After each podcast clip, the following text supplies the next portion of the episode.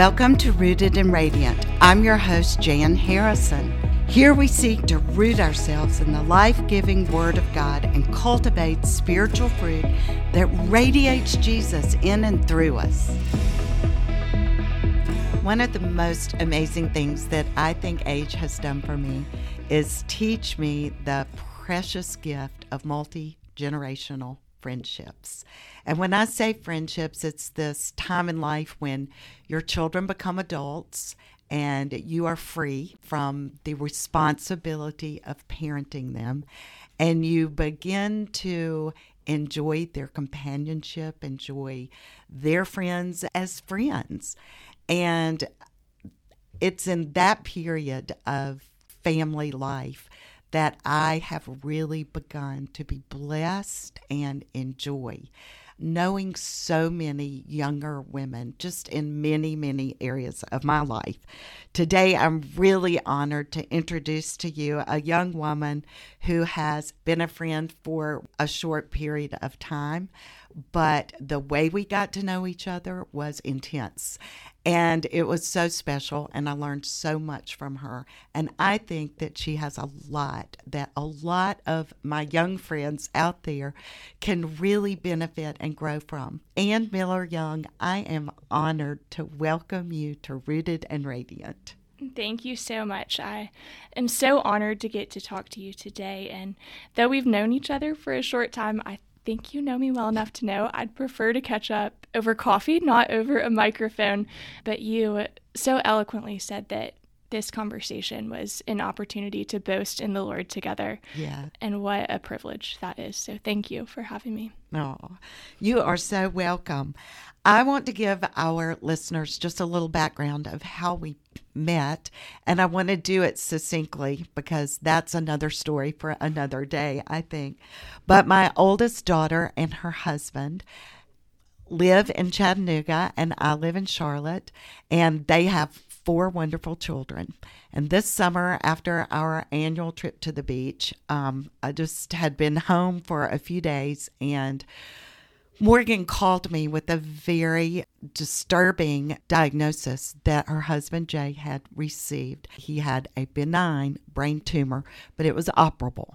So there was a lot of unknown and there was a lot of preparation. There were days of testing, but they wanted to remove it quickly. So I planned to come to Chattanooga and to be there with her children, with her family through the surgery. We were told to expect for it to be about a week and then he would be home and I would just determine when my entrance and exit would be most helpful. So that was the background of the situation. And I walked into really a family in crisis. They were not in school yet, so we're talking about a 16 year old, a 14 year old, a seven year old, and a four year old all over the place. Summer winding down, school cranking up emails, schedules, and requirements, and half start days and whole start days, and just all of the things that honestly I'm I am very out of practice with. Morgan, their mom, is very involved in preparing for surgery, going to doctor's appointments, and I met this young woman that was present for all of this activity, and it was Anne Miller. And the atmosphere that Anne Miller brought to that family situation was such a serene, peaceful, gracious presence that I could not help but be profoundly drawn almost immediately to something in her that was so much greater than capability. Anne Miller, watching you begin to teach me so much. I was so grateful for the way that you reminded me of what it looks like to genuinely show up and be alert and be perceptive to the things that need to happen. And quite frankly, it was extremely unusual for someone as young as you were. How in the world did you get to be the person that I got to meet standing in the kitchen on my arrival in a crisis? Mm. I think the short answer would be it was random. Before that week of crisis, I did not know your precious daughter. I was not intending to accept or to look for a nannying job.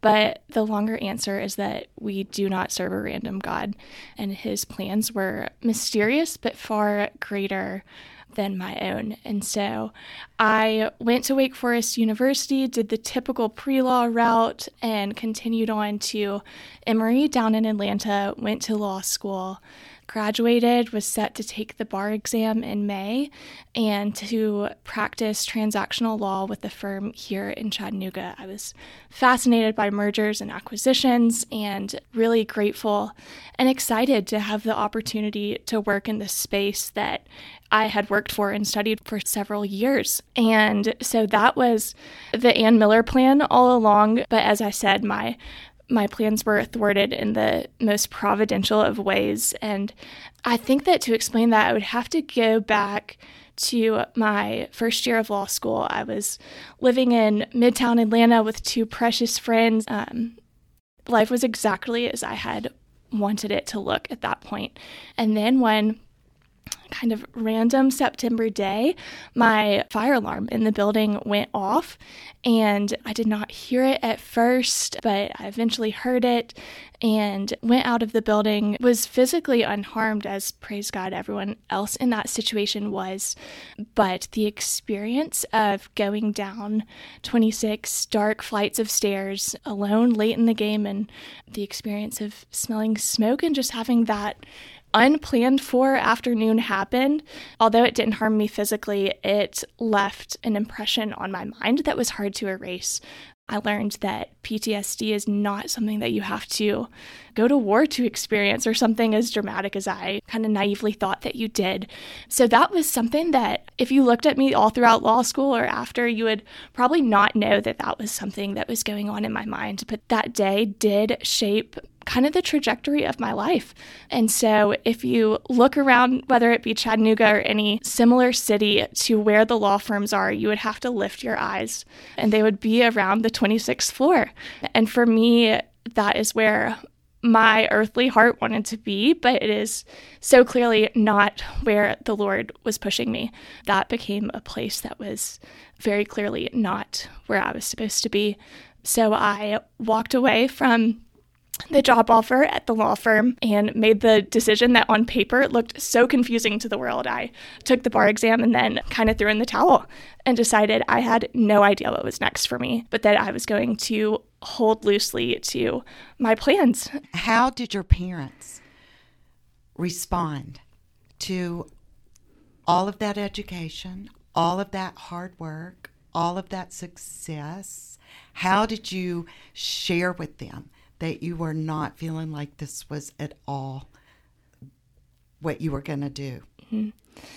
It was a gift that I had family in the trenches, so to speak, with me throughout that experience. They knew my challenge since day one when it began. And I would say that by the grace of God, my parents held more loosely to my plans than I did. I think I took longer to surrender, but they showed me such trust in the Lord and his plan for me by trusting me and moreover trusting him in the plan for my career. What a word for parents mm-hmm. that you can you can support your children's dreams and you can help them achieve the things that they're willing to work for and go after but at the same time you give your children and their plans and your plans for them to Him, mm. and He'll be full of exceedingly more than you can think or imagine. So you took the bar exam I and did. you threw in the towel. and I threw it in knowing that it was not fun, it didn't look right, but it was so right for me at that time. And so then into week one of joblessness with no plan, enter, as would be no surprise to anyone who knows her, Jane Henniger, who was my high school Bible study teacher, was a mentor, is a mentor to my mom, to Morgan, your daughter, and just about to anyone who she has come into contact with, she has probably left a mark on in some way. And so, precious Miss Henniger was very aware of what was going on in Morgan's life that same week that I had kind of changed my career plans and just providentially happened to have coffee with my mom that same week, who was sharing the update on my life. And Miss Henniger, as she so gracefully does, just had the light bulb of Morgan is in a season of need, Anne Miller is in a season of availability, and she connected us. Wow. When you hear the word need and availability together, I think maybe that's should be our cue that God's in it. You made yourself available to this family as a nanny, a household manager. You did everything all day, every day. Again, it was such a blessing for me. I was there. My role was, of course, to be there with the children. I got to go to the beginning of second grade again, all over, and just be a part of those things for these grandchildren that I love so dearly and and am invested in. I was also there to really try to be a support and an encouragement for Morgan to just be a safe place for her to land when she came home every day. And that Anne Miller's presence just brought the need that was hard to even name going into a situation that we didn't know I want to just share a little bit of my observation of her heart, the way she served my family over that week.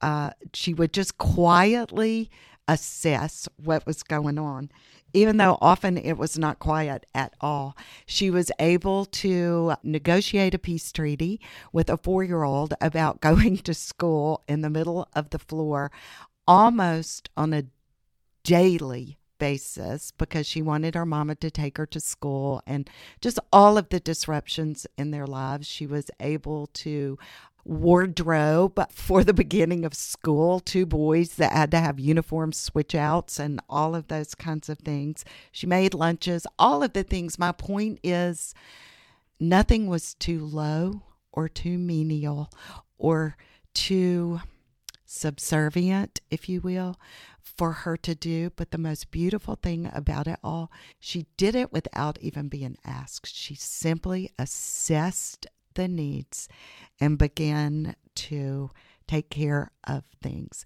Anne Miller, what influences in your young life taught you those character qualities? I have to sing my parents' praises again, although their seasons of serving didn't necessarily look like they were serving in their careers. I think they had the more traditional path of going to school and climbing the corporate ladder. They constantly assume the position of being on their knees in their friendships and in their families. I think about my mom, who every Wednesday for the past, goodness, decade and a half would travel four hours just to honor her mother and father in their kind of last chapters. And there are so many things that as I learned in that season of stepping into a family, that can pull a caregiver's attention when you have kids at home or when you have social circles like our community is blessed to have. And she surrendered those and continues to surrender those in ways that cause her to humble herself to those around her. The same could be said of my dad. I think of recently when a precious family member needed to move out of their house to get a little bit of work done. And he said, Forget it. You have young kids. They don't need to be in a new environment. I'll move, bring them to my house. And I don't know many 60 something year old men that would gladly do that. But that is what I grew up watching, which is such a gift. And they would be the first to tell you, and I would be remiss not to be the first to tell you that they saw that example from what we grew up calling the textbook, which is just the Bible. We serve a God who washed feet, who blesses the Josephs of the Bible, who are servant leaders with an emphasis on servanthood, not on leadership. And so I think that was the example I was blessed to have in my life. But I think that we've got to look to scripture to be prompted to be servants in this world because it is certainly not the natural position of my heart to take that posture, but it is undeniable that that is the posture that Jesus routinely took on while he was on the earth. Absolutely. I got in the car to leave after the first week and was really sad to say goodbye to Anne Miller, and we thought life was going to settle back into the predictable healing journey and that things would be different for certain. But I was going back home. I no idea I would be back within 36 hours. But while I was driving, I just kept thinking, what are my takeaways from this week? And one of the largest, most vivid pictures that I had in my mind, I think I texted this back to you, but I'm not sure. I just, I thought it was as if I watched this young woman push back from the table, the proverbial career table. She took off her executive outfits and clothes that she had carefully curated to be able to show up in a corporate professional environment. And she did whatever it took. And I said, I watched Jesus this week through Anne Miller serve my family in a way that was so practical and so beautiful. And again, I think what absolutely stopped me in my tracks was how young you are. And I almost feel like there's a need to apologize to your generation for the collective reputation that many of older people, myself included, have been taught to think about your generation. It's often labeled as being the generation that thinks they're entitled, that thinks that they have every right to be right at all times. And in Anne Miller, I just saw such a beautiful picture of the willingness to go low and to let God lift you up in His time and in His way. And it just, it really, really made an impression on me. And I just want Anne Miller to have the opportunity to speak to young women, particularly out there right now, for all of the hard work and all of the importance this young woman knows that education is important and having your career goals and ideas are important and doing your best and being successful at whatever God puts before you is important.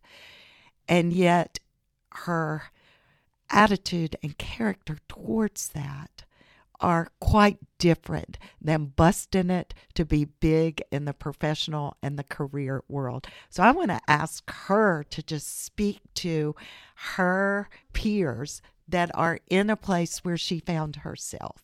I would encourage people in that stage of life to first of all hold loosely to your own plans. That is something that is not easy for me to do. It is not my first response. I am such a planner. I plan out our family's dinner a week in advance. I do laundry on the same day of the week. I knew my 10 year career path. I love to plan, but the Lord's ways are so much better than ours.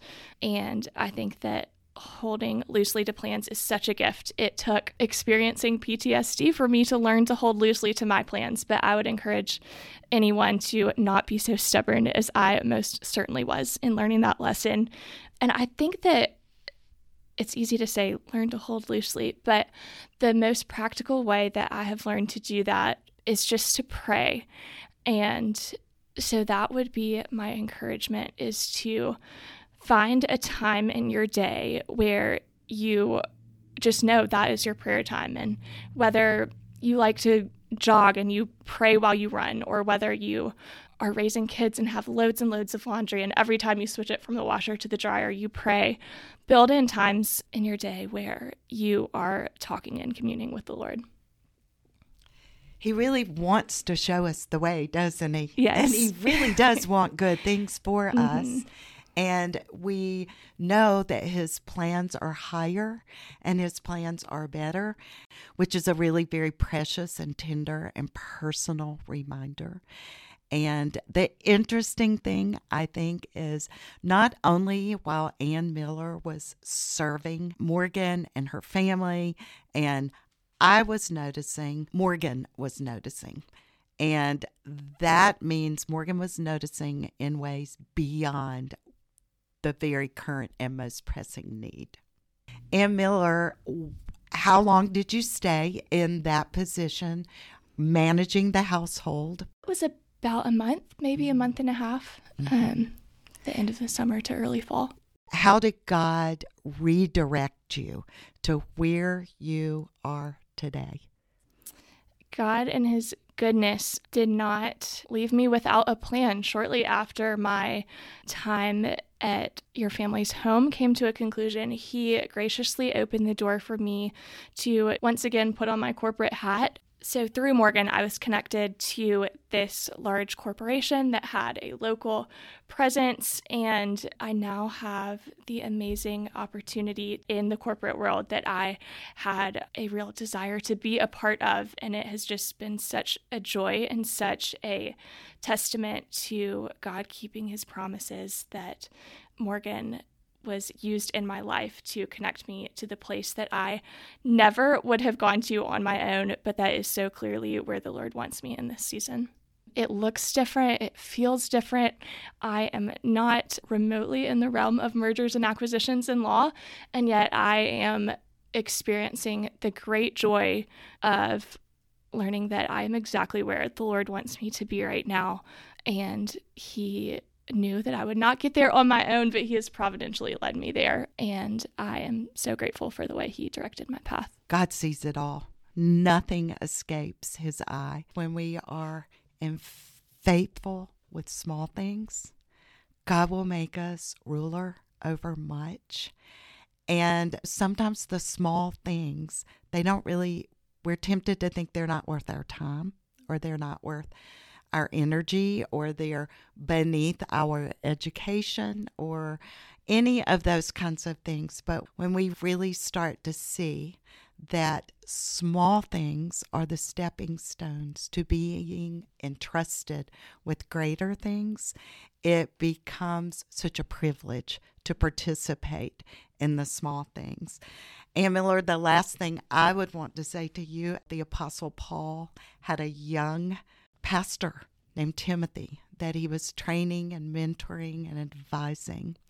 And he was writing to Timothy at the end of Paul's life, and the mantle is being ready to be passed to these people that have had the privilege of learning from him.